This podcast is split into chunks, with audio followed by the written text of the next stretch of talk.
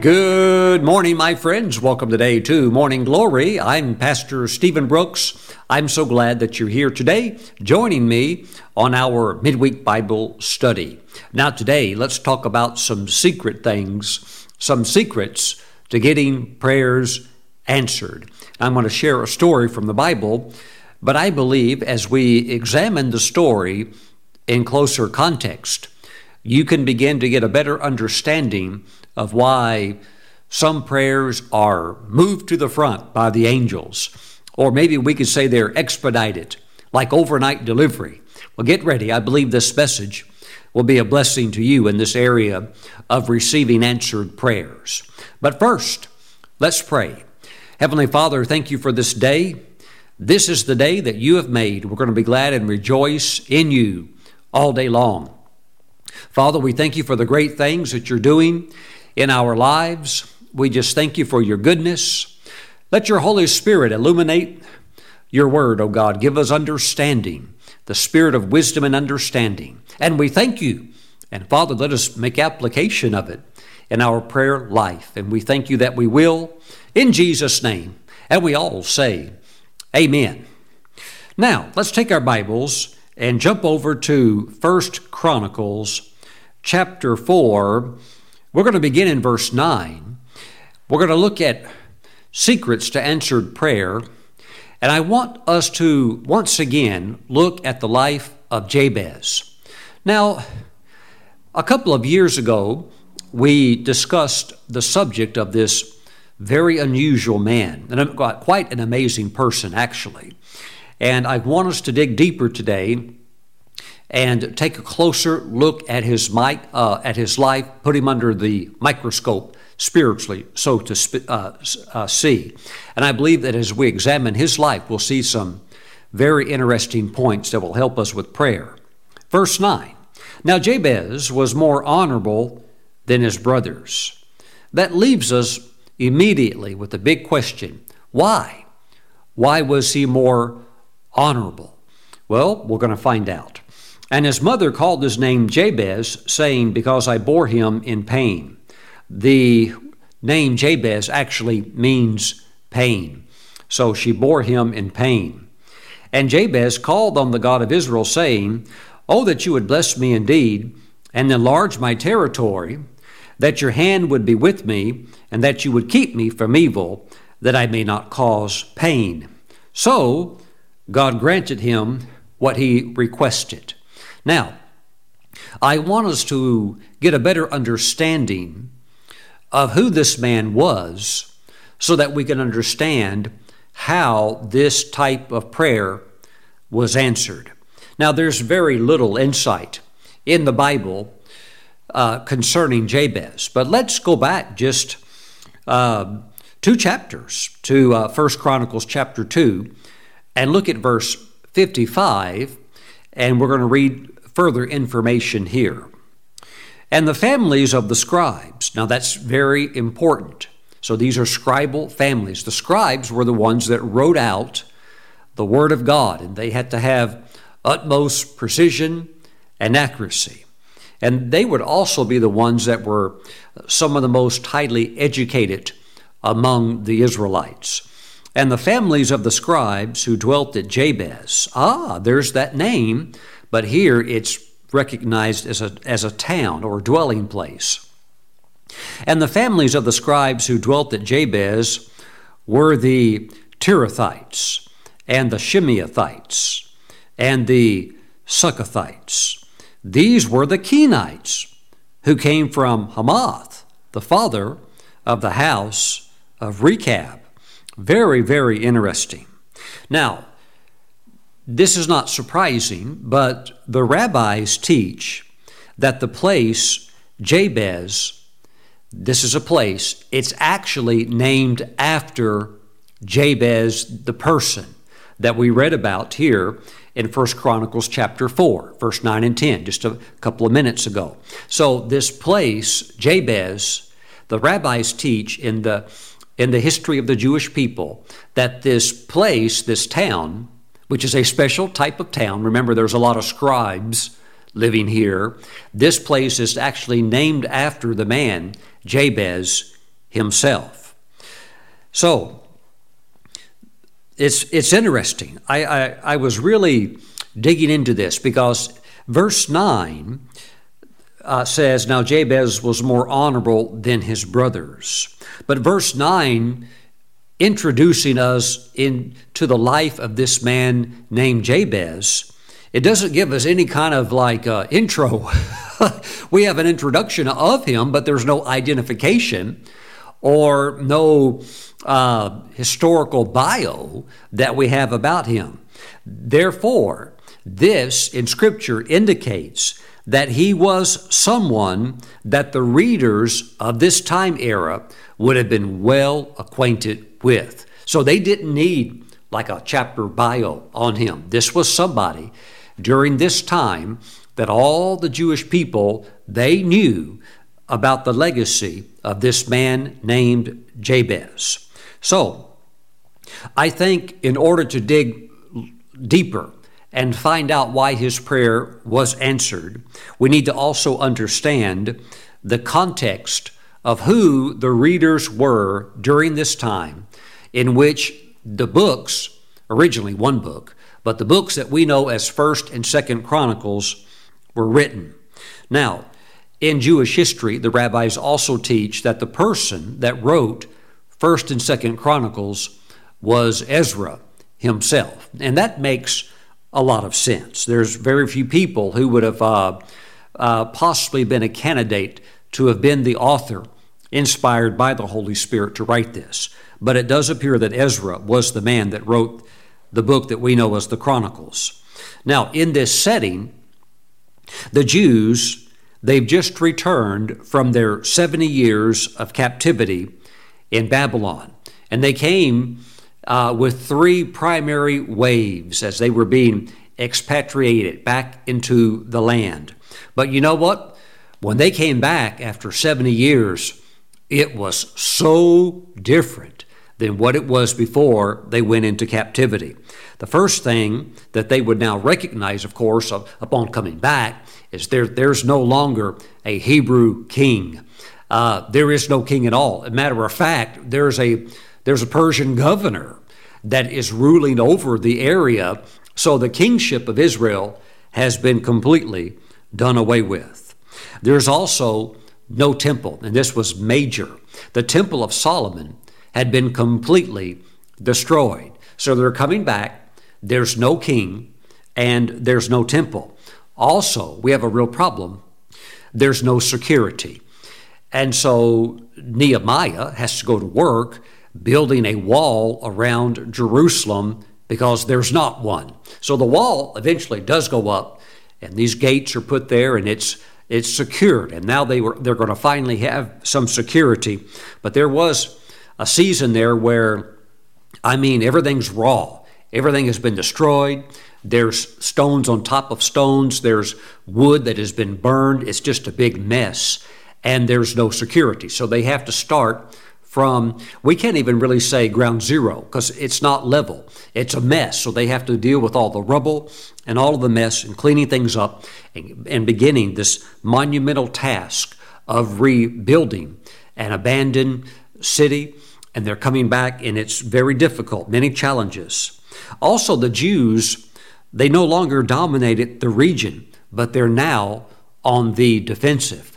This is not like it was during the days of David who pushed back the enemies. And then Solomon, the, the peaceful king, he comes on the scene and there's there's no war because first of all, nobody's going to challenge him. He's just way too strong. So there's all of this safety and protection, but it's not like that at all now. Now Israel is very, very weak, and uh, they're just coming back into the land, and they're on the, the defensive. Also, these Jews coming back to Jerusalem. Uh, yes, they're being, they're being sent back with some uh, supplies and they're being sent back with money to fund the rebuilding work, but let's not uh, kid ourselves. There is no resemblance of the wealth that was once there when Solomon, when he was king, multiplied silver and gold so much that they really didn't pay much attention to silver. so, uh, you know, that'd be pretty nice. You know, even silver today, you get a couple of coins and get those added up. Uh, it's still got value today. But uh, I mean, there is just phenomenal wealth, but that's long gone. And so there are no remnants of that at all. So, and I think the big clincher also, and this, this would be something that they all knew, is that the Shekinah glory or the presence of God that was once in the temple. Well, we know the temple is gone, but the, the presence is now gone also. So they're facing great challenges, but they're in God's will, and God is going to help them move forward. Praise God. So everywhere they would be looking during this time, as they're reading uh, the, the, this genealogy, and as they're looking through the life of David, uh, a, a, very different book than what you would see in 2 Samuel or 1st and 2nd Kings, because many of David's blunders, they're never brought up in 1st or 2nd Chronicles. And matter of fact, in 1st Chronicles, we have extensive unveiling of the life of David, and many of his mistakes, they're not mentioned. But you're looking really here at a focus on his spiritual life and his deep walk with God. And so some of the things that uh, are mentioned here are actually not mentioned in 1st or 2nd Kings or 2nd Samuel.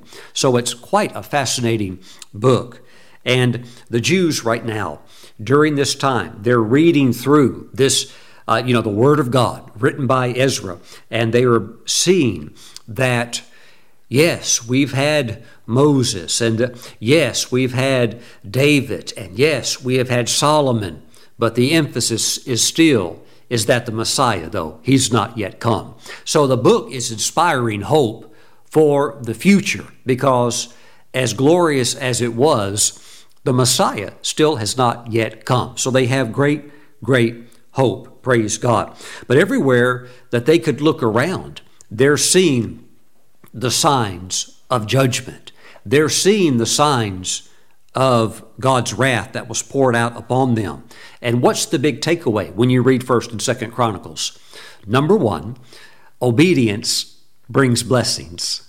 Obedience brings blessings. And number 2, disobedience brings the judgment. It brings uh, the wrath of the Lord. When you when you're in covenant with God, and you walk out of that and go over into these other areas of disobedience, it brings devastating consequences where the Lord pulls his hand back and the enemy will come in and do awful things. And that's exactly what the enemy had done. And they can see that everywhere. Big, glaring reminders. Obedience brings blessings. Our disobedience, this is what it got us into captivity. And even coming out of the captivity, these are the remaining uh, uh, vestiges of disobedience. And we see all still all of the destruction that was around us. Now, I think it is interesting that as we consider the kings of Judah, and the kings of Israel, they're not even mentioned because of all of their sin. but Judah did have some good kings, nevertheless. The kings of Judah, they primarily had three major problems that led to the collapse of the kingdom. The number one problem uh, with the kings that would get into error is that they would not repent. And you had it even with Solomon, where they would get into sin. Solomon marrying all of these pagan women and going down to Egypt and getting horses and doing things God told him not to do. And he kept on doing it and he kept on practicing sin, and it led to devastating consequences. So, number two would be personal sin that was practiced and it was not repented of. One of the other failures of the kings of Judah that brought judgment was false worship. Even if there was mixture, because many times they, it's not like they threw God out, they just wanted to bring all of the other idols in. And God is a jealous God. He will not tolerate any form of idolatry. But they continued to push that and bringing uh, all of these, you know, when Solomon married all of those other wives that were pagans, they worshiped false gods. And so now, now they start bringing all of their uh, mindsets and ideologies and the, the pagan gods that they worship into the Hebrew culture, and it really began to cause a breakdown uh, in the lives of those that once walked with God as all of this idolatry came into uh, the scene. And God allowed fierce judgment to come in because of that. And number three, wow, you really would see it when you read the lives of the kings, is that they would put their trust in men instead of God. They would maybe start off humble and have some dramatic victories and see the hand of God move, but then so often they would get lifted up in pride and then they would turn away from God. They would begin to trust their own strength or their military ability. And the next thing you know, uh, they're either dead or uh, they've had another major setback or another major loss. So, those are the three main problems that the kings of Judah encountered.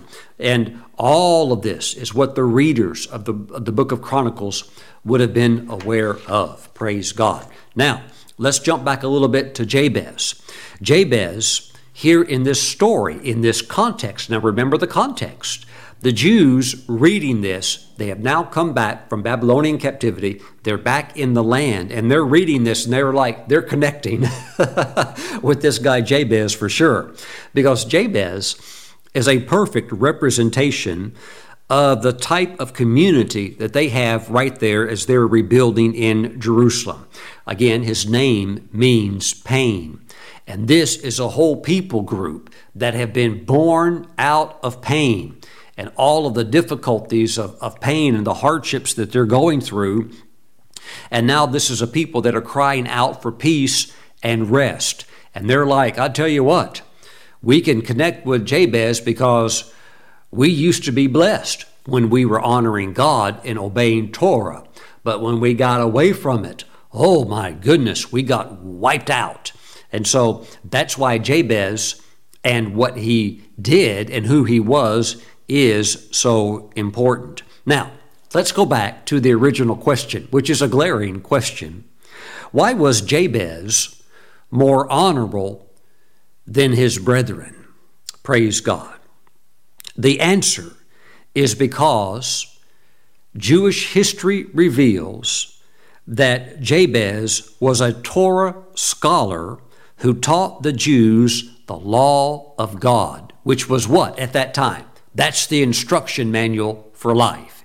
You live by it. And if you disobey, uh, you, watch out, trouble is on the way.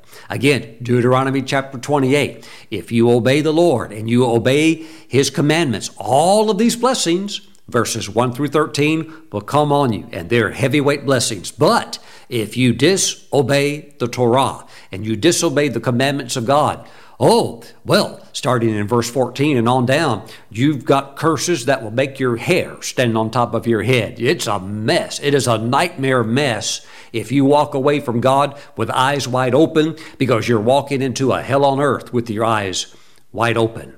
Wow. Praise the Lord. So, Jabez in Jewish history was a noted Torah scholar who taught the Jews the law, God's instruction manual for life. That's why, and that is solely why, he was more honorable than his brethren. I don't know maybe what some of his other brethren were. Maybe one was a football coach. Maybe one was a nuclear scientist. I don't know. Well, Pastor Stephen, they can't help it if that's their career calling. No, that's totally fine. I understand that. If Jabez has a calling uh, into this area to teach, then he needs to embrace that. But that doesn't mean that as a football coach, you can't have a Bible study with your players. Come on, come on. You see what I'm saying? So Jabez was all in into life, into the Torah, into the Word of God, but others weren't. So maybe you're a nuclear scientist. Oh, Pastor Stephen, that's my field. Yes, praise the Lord. Hallelujah. Well, good. Do you ever uh, talk to some of your other fellow scientists and uh, endeavor to share Christ with them or invite them to a Bible study? Or, in other words, you try to engage them in a way where you reveal Jesus to them? Well, not really, Pastor Stephen. Now that you mention it, I don't really do that, but I'm glad I'm saved. Well, that's good. But see, do you, do you see the difference? This is why Jabez was more honorable than his brethren. It wasn't because he was taller. It wasn't because he was better looking. It wasn't because he could sing and had a beautiful voice. Those things are nice, whatever the case might be. We all come in different size, shapes, and packages. But the thing is that distinguished him was that he knew the value of this. And he knew that if you obey it, it's going to work. And if you disobey it, you're going to have a mess. The thing is, is that you don't just automatically know it. You have to be taught it. Look, we only know what we've been taught.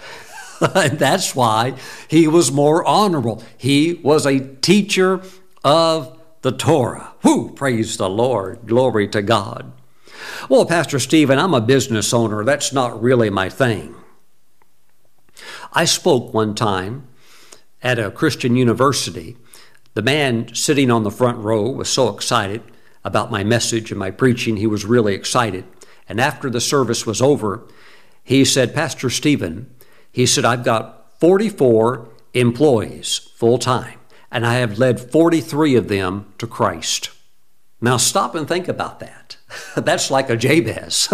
and that's not solely strictly a Torah teacher, but that is a man who, in his selective field, and he was he had a business sales team, uh, he had that same heart, though. He's not just in this to make money. He's going to make money, all right, but he is there to uh, be a vessel that God can flow through. And he told me out of his 44 full time employees, he has led all of them to the Lord except one. And now all 43 of them are praying for the one. Mm-mm. No pressure.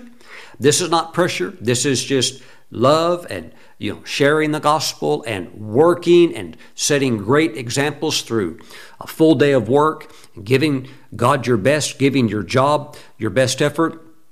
And but you know this this is like the heart of a Jabez, and that's why honor is is placed in a greater measure upon those who have an interest in God's interest. And back in the Old Testament, that number one interest was the Torah. You better learn it. You better know it like the front and back of your hand because that was your instruction manual for life. Praise God. Now, the Midrash uh, is a Jewish book, it's like a commentary. It's over a thousand years old. It's been collected over the centuries. It's actually about, uh, I think they st- first started compiling it about 1600 years ago. So it, it is an explanation of many of the oral traditions of the Jewish people, uh, the rabbis with their thoughts and their interpretations of Scripture and so forth. Now, here's an interesting quote from the Midrash Tanhuma that says this. And this is the this is what the rabbis have known for many, many uh, centuries. Jabez, this is the quote from the Midrash Tanhuma, Jabez was one of the wise men who arranged public assemblies to publicly teach the reasoning of the Torah. In other words, he's trying to persuade the people publicly hey, this is the reason we should obey what God said. Now, remember again, who's reading this? the Jews that just came out of captivity, and they're like, man, do we ever need a guy like this right now? well, he's already passed away. That's why they're reading the, the genealogy of him. But they're thinking, man, this is this is where it's at. Yeah, you better believe it. Obedience today is where it's at. Don't let anybody fool you thinking that you can just walk as a Christian in perpetual disobedience and willful sin over and over and not think there's going to be tremendously uh, painful consequences to that. Mm-mm. Praise God. Praise God. So he was a great Torah teacher. Now, the Yoma commentary says that there was actually a court that was instituted by Jabez to decide matters of the law. In rabbinic literature, he was also associated with teaching, this is important, in, teach, in, uh, in teaching the descendants of Jethro, who were the Kenites. Now look at this again in 1 Chronicles chapter 2, verse 55. As we slow this down now and the picture begins to become more fully developed. And the families of the scribes who dwelt at Jabez were the Tirathites, the Shimeathites, and the Suchathites. So these were the Kenites who came from Hammath, the father of the house of Rechab. Now, the commentary, the Jewish commentary called the Sifri Zutta, says that Job, uh, excuse me, says that Jabez is portrayed as the man who invited the Kenites to learn with him in the house of study. Where was the house of study? There in Jabez. You know, it's a little bit like if you go to Europe today and you visit and you see different uh, villages today that are cities, and they used to not be cities, they used to be small communities. Uh, and a lot of these cities or large towns end with the word S T E R Y. Uh, so the last ending of that town's name will be Steri. Anytime you see that in Europe, particularly in England, that is a 100% indicator that that city or the town that you're now looking at it with all these cars and roads and all these people living there it was formed through a monastery so a monastery would have been started by an abbot uh, who, abbot is an old Aramaic word that means father, and he would found a monastery. Usually, he would have a couple of monks go with him. They would found a monastery. The monastery would be what? The center of spiritual learning as well as educational learning. Don't forget that in the dark ages of medieval history, the number one source of knowledge on the planet was, without question, the monasteries. They were what we would call today the libraries, particularly the scientific journals and all of that other knowledge. They were the custodians of knowledge of the earth during that time. So while monasteries would flourish as a spiritual center, because every monastery would have uh, what we would call a church gathering. So a church would form around that monastery, and then the monks would do several things. One, they would have a school, or two, they would start back in those days what we would know as a crude hospital. Okay, but they got better at medicine and they led the world in all of these different areas. And sometimes they had multiple things going on. Well, they would have the church, and then they would have uh, you know, they would have a lot of land sometimes. Uh, it, often it was donated to them. And then they would have a school where you could learn to read and write, which was very rare back then. And the only ones that knew how to teach it, who could actually do it, were who? They were the monks. And so you had schools. And then you would have a hospital. Then you would have also like a repository of knowledge, what we would call a library. And it was the go to place. So, what, what happened over time, several decades, and then over the centuries, that little monastery would turn into a small town. The small town would grow larger and eventually grow and grow until it turned into what we now know as a city. so today, you have a lot of people living in these cities, and they have no idea that maybe 800 or 1200 years ago, that was started by a couple of monks and uh, now today it's a city. Where you can see the same thing here. You have Jabez, who himself is a repository of Torah knowledge, and he is an extraordinary teacher. And people are like, hey, I want to get around this. And also, those that wanted to be trained in Torah would do what? They would get around him. So, this became like a book type uh, town. This became the place where the scribes would go because they esteemed the Torah. And uh, I tell you, it was just about learn the word, learn the word, learn the word of God. And they, they would have it completely memorized. The books that we know as the first five books of the Bible, the Torah, they would all have it completely memorized. Now, of course, once you have it memorized, it's there's a lot of depth. So you're never going to be able to unpack all of it. And so then now you go into the area of commentaries and discussions on what does this verse mean and what was God implying when he said that. And that uh, continues, uh, you know, ongoing study.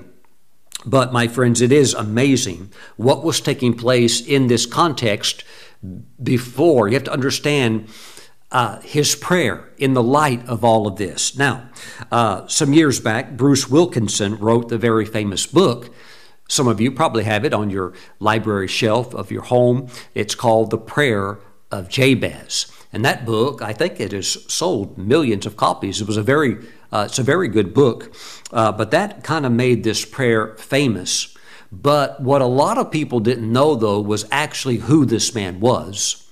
And so they, they, they read the prayer and they, they, then they pray all these prayers. But you have to again understand the mind of Jabez and why he prayed what he prayed.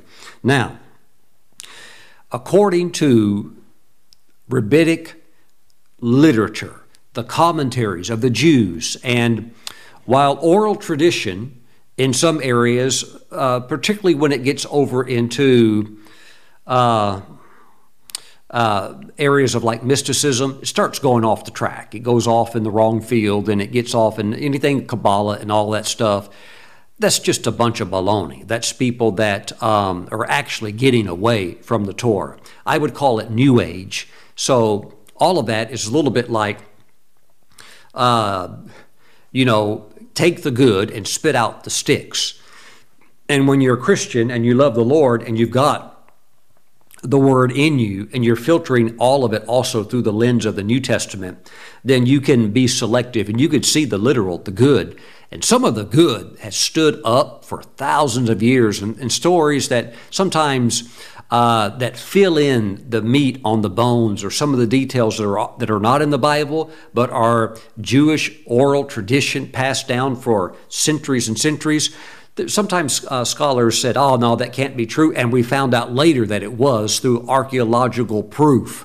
So, uh, when they say this is what this uh, was referring to, we do have to give uh, uh, insight in, in, into studying that and taking uh, that to task to make sure that we dig into it to know. Now, this is what they say that this prayer means. I want to break it down slowly to you. This is what the rabbis teach this means. Now, remember who Jabez was a great Torah teacher, and he loved to teach uh, the people the Word of God. So, listen to this. Here's the prayer. And I'm going to I'm going to give you the prayer little by little, and I'm going to tell you what it means in the eyes of the rabbis. That you would bless me indeed. This is understood to mean that you would bless me indeed means that God would supply ample provision so that Jabez can devote himself to studying the Torah and he can give his full attention and time to Torah studies. He doesn't have to go out and work a part time job. He doesn't have to do this. He doesn't have to do that. Now, I know that Paul was a tent maker on the side. He did that on the side. But remember, Paul was also building uh, and working with the church from the from the foundation and up. So it's not like a lot of people that were Gentiles that he is, you know, winning to the Lord. It's not like they had an understanding of kingdom dynamics or uh, biblical principles such as tithing and sowing and reaping. He's getting raw pagans saved. so, but with the Jewish with the Jewish uh, culture, though, this understanding of Torah goes back thousands of years. Now, that you would bless me indeed. That is a lifting up the prayer to God. God bless me financially so I have the ability to study Torah full time. I'll never forget the day that I woke up in the morning to pray like I normally would before going into work. And one day, the call finally came. I, I you know, and I'm just, I'm just going to do my thing. I can't make God do anything. I, I can pray. I can tell Him my heart. But only God can do certain things. But I remember, I'll never forget it, the day I woke up to go to work and God spoke to me in a way that you can't act like you didn't hear that. He spoke to me and said, Today, when you go into work, turn in your two week notice, you're going into the ministry full time. And I was like, okay, woo, uh, wow, okay. And I did. And uh, I've been running ever since. Praise God. But my friends, um, that has allowed me full time to devote myself to prayer and to the ministry of the Word. And that's what Jabez is saying. God, bless me in a way. I love doing this. And Lord, Lord, bless me in a way where I can do it and not have to be distracted from it. Mm, okay. So that you would bless me indeed, that's what that is referring to. He says, Enlarge my border. That means give me many Bible students. Lord, I want to have a I want to have the I want to have a large area to teach your people the Torah, your word, so they can obey you and walk in the blessing. He's saying, Lord, enlarge my border. Give me a whole bunch of students. Woo! Amen. How about a town full? Mm-mm. Amen. Uh, the Jewish commentary that's called the Sifri, the Sifri commentary says that the whole tribal clan of Jethro, who were the Kenites, as well as the Rechabites, they're the ones that would not have touch or do anything with wine or anything to do with the grape. They won't touch it because of their devotion to the Lord. So the whole tribal clan of Jethro, the Kenites, as well as the Rechabites, left their habitations near Jericho and went to Jabez to learn the Torah from him. Wow! People emptied other towns to come to the town where he was at to learn Torah. Woo! Praise God. Amen. Lord, enlarge my border. Mm-mm. Thank you, Jesus. He continues his prayer, and that your hand might be with me. What does that mean, according to the rabbis? Lord, let your anointing of your Spirit be upon me to preach and teach effectively to your people. What is the number one purpose of the anointing? Jesus talked about it in Luke chapter 4. The Spirit of the Lord is upon me to preach. Okay, so the anointing is, is to preach. Trust me, if there's no anointing and somebody's, quote, preaching, get the pillow out, get ready for a big nap because you're about to have the boring, one of the most boring uh, talks you've ever heard. You might even have somebody down at the Lions Club outdo that person if they're, they're trying to preach and there's no anointing. The anointing makes all the difference in preaching and teaching. So he is saying that your hand might be with me. Oftentimes, the hand would be a reference to the moving of the Holy Spirit upon someone's life. So he's saying that your hand might be with me, that that anointing to minister Torah to your people so they can see it and the light goes on. Oh God, let your hand be with me. Mm. Can you see how in some of these scriptures people have run off? with other interpretations. They're asking all kinds of everything under the sun. but again, don't forget who Jabez was and what he's thinking when he is praying this prayer based upon who he was. That you would work deliverance from evil. The rabbis teach that this is a cry from him that God would give him friends that are just as passionate about the Word of God as he is. Now, can you imagine that? Having friends that love God with passion like you do, want to talk with, with you about the scriptures like you do, and are into the things of God. I'll tell you what, I'll tell you right now, that's a blessed person. You got friends like that? That's a blessed person. Mm-mm. Woo, praise God. Amen. That it may not pain me. This, according to the rabbis, that it may not pain me refers to the evil inclinations within the flesh that Jabez is asking that those that those inclinations would not grow strong and distract him and thus prevent him from studying Torah. Because some of these guys pull out the oil lamp and study all night long. Mm-mm. So he's saying that it may not pain me. They actually say that's what that means. Mm, praise God. You know, have you ever tried to study the Bible and you sit down and your flesh just drives you nuts? All it wants to do is watch TV. All it wants to do is go outside and run around or this or that or the other. I mean, your flesh will give you a million ideas and you're like, God, all I'm doing is try, I'm just trying to study the Bible. What in the world is going on? you might want to pray the prayer of Jabez. Mm-mm. Well, we have to ask ourselves a question. How, how could God say no to a prayer like this. He didn't. Wow. So God granted him what he requested. God granted him what he requested. So God wants you and I to frame our prayer request in a way that they connect, or we could say hook up, or maybe sync with God's interest. Oh, now, Pastor Stephen, I've got some requests to make, but I'm not really into that. I've got my own stuff cooking. Well, if God is not, His kingdom initiative is not involved in this, why should He be interested in all these requests that are being constantly called out? So you want to frame your prayer request so that those requests will link up, or we could say sync or connect with God's kingdom interest, where the request is intertwined with what's on God's heart. And it's those requests that, wow, they, they just get a green light. They get a green light. Sometimes not only are they answered, but they're answered so fast, you're like, wow, I wish all my prayers were like that. But see, oftentimes our prayers are not like that. So our prayers can be very selfish sometimes. And well, there is a place where God says, I'll give you the desires of your heart and, uh, you know, ask what you will and so forth.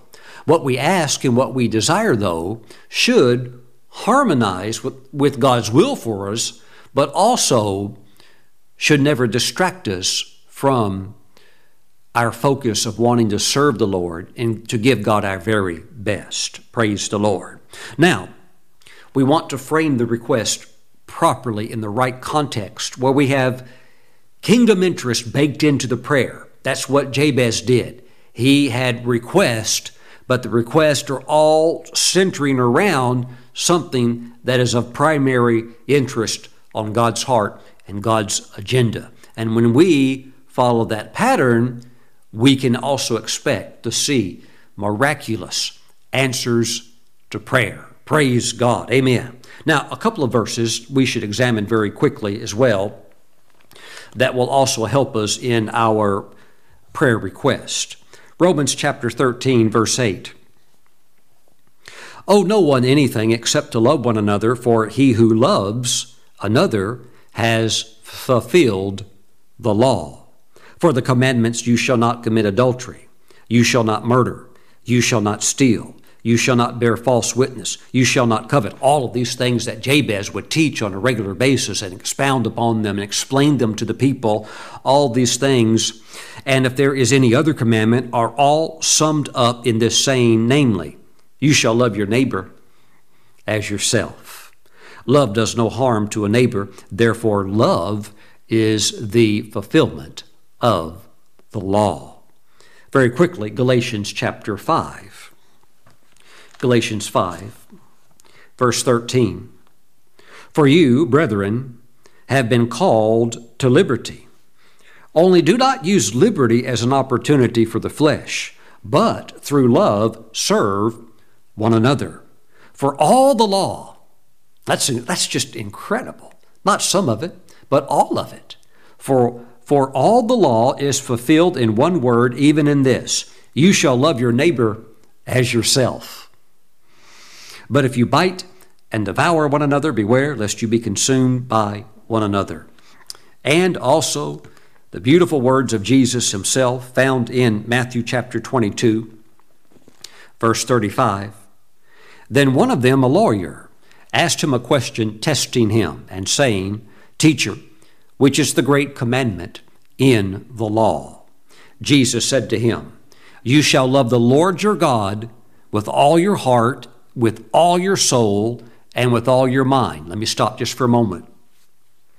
If you ever pray any prayer, and of course it would be unintentional, you probably wouldn't realize it while you're praying it, but if you ever pray any prayer that in some that in some way or form could grind with this verse, then that prayer is probably not going to get answered. Hmm. Anything that would diminish even a speck of your love for God, if that prayer were answered, it's probably never going to be answered. So we need to filter our prayers through kingdom interest and the involvement of God in it and His agenda in it, and also every prayer submitted to the underlying current of love, your love relationship with God. Because the last thing you want is to pray something into your life and now it's become a weight. And now prayer time's a burden. Now you're now you don't want to go to Bible study.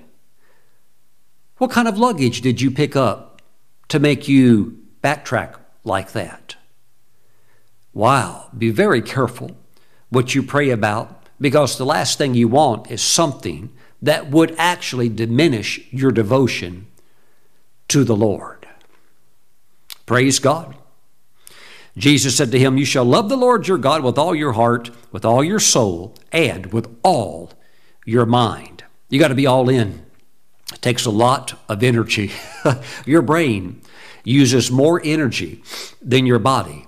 It's the biggest consumer of your energy in your body. So you want your heart, your mind, your body, everything yielded to the Lord. The last thing you want is something thrown in there that's going to be a wrench in the gears and breaking that beautiful harmony and devotion. This is the first and great commandment. And the second is like it you shall love your neighbor as yourself. Isn't that true? If you love your neighbor, you keep the Ten Commandments. If you love your neighbor, you're not going to go over there and steal their barbecue while they're on vacation. right? Because you wouldn't want anybody to do that to you. You, want, you wouldn't want your neighbor to do that to you. So you love your neighbor as yourself. On these two commandments hang all the law and the prophets.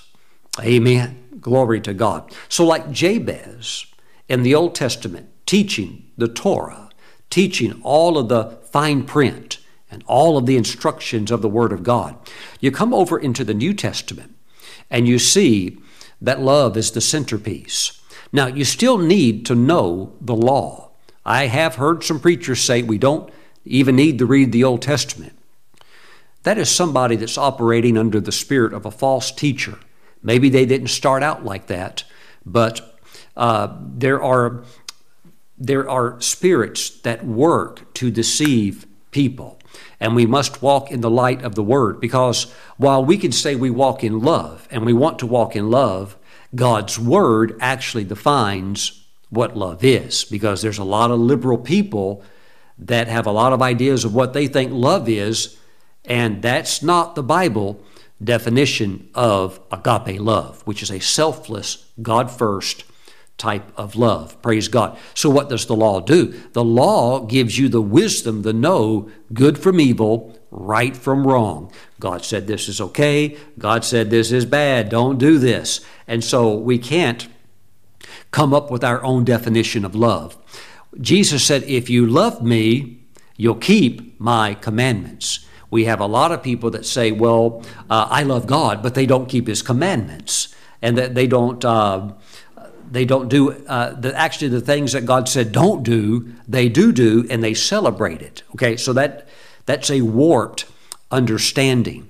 And a lot of times that warped understanding comes from not embracing God's word that we would read in the law and get an understanding of truth of what is morally, ethically, and biblically correct in the eyes of God. And the only way you can know that is go back and read the law. Praise God. I mean, if you're a judge, you have to read the law books, and all the law books are originating eventually from the Bible. You have to have a standard of what's right or what's wrong, or else people start making up their own standards. And when that happens, uh, when you get ungodly people, uh, it goes out the window really quick. So we must take a stand for truth in love, speaking the truth in love. My friends, I want you to think like Jabez, where you frame your prayer request in a way that you get what you want, but that request honors God and it syncs with his kingdom interest to the point it's like if you frame the prayer right, it's like, how could God say no to that? right. So he got it. God did it for him.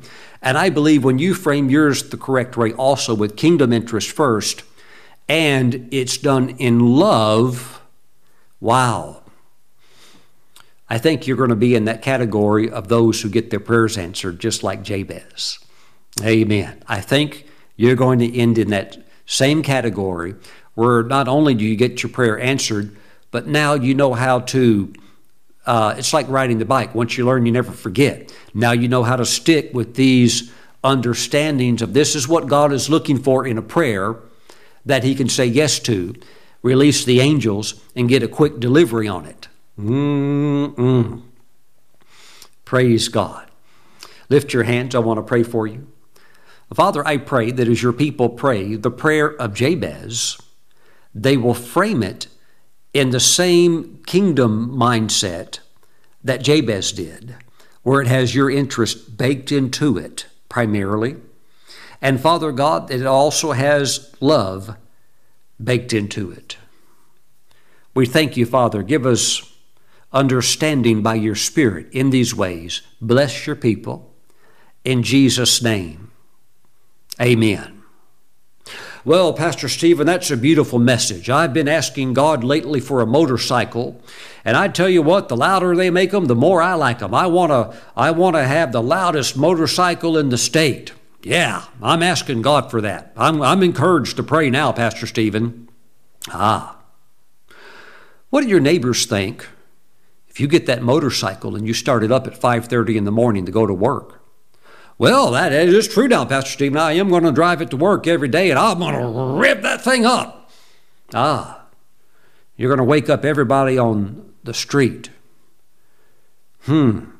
Well, what if everybody did that? And we all just have noise pollution 24 7. And this person goes to work right when you're going to sleep and they start their motorcycle up right next to your bedroom window and it makes the whole house shake. How do you think about that? Well, I wouldn't like that.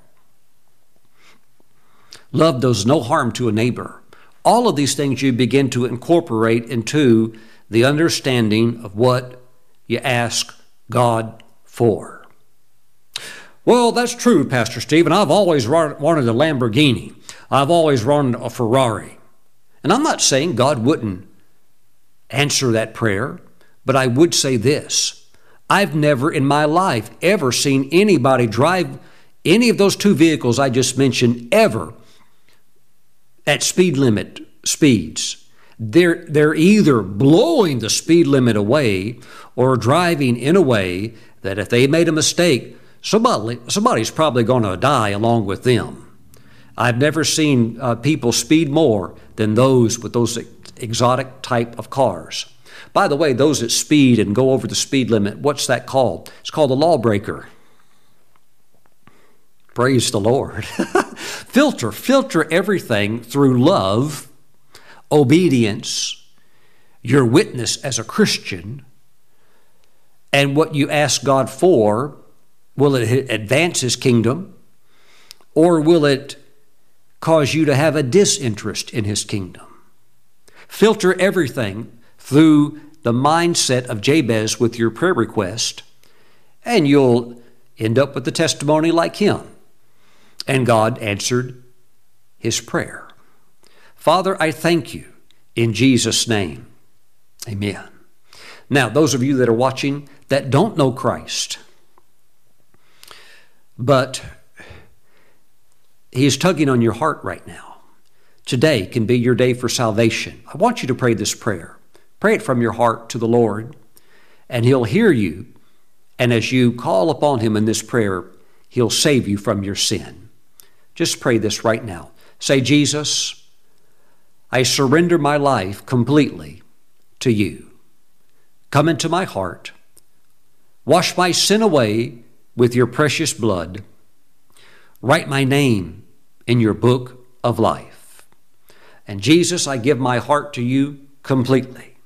Save me now. In your name I pray. Amen. Amen.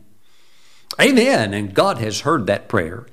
Jesus has saved your precious soul. God bless you. I'm so glad that you prayed that prayer and that you now belong to the family of God. Amen. Now, let's together take Holy Communion. Just grab some unleavened bread. Amen. I use these little wafers that I order online. My wife just bought me a whole box of them, like a like I think like a thousand of them. Amen. Okay, and grab some grape juice. Amen. And let's pray over it. Father, we thank you for the bread and the juice. We bless this and set it apart as being holy. We thank you that this is now the body and the blood of Jesus. Father, as we receive the Lord's body, we thank you. We thank you for the formation of accurate prayer request. We give you glory. We give you glory that we're all wrapped up, tangled up, and tied up in Jesus. And we don't want anything to interfere with that. Father, we praise you in Jesus' name. Amen. Let's receive the Lord's body.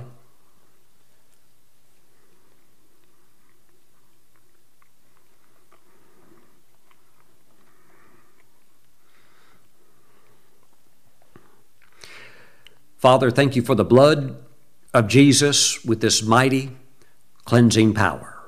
Father, if anybody has sinned against us, we forgive them and we bless them. We bless and we curse not. We bless them and we continue on with you.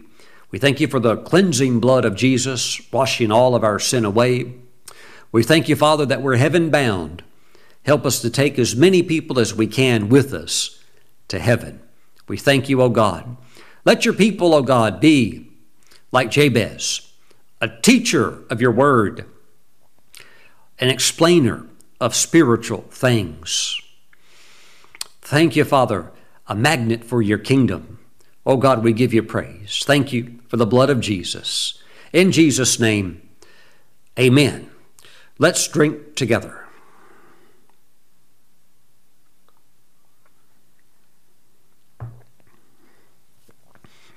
Praise the Lord. Woo, glory to God.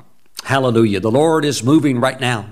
The Holy Spirit will help you greatly in your prayer life. Lean on the Word as guidance and lean on Him. You'll get it right every time. Thank you for watching, and I'll see you back next time. Bye bye.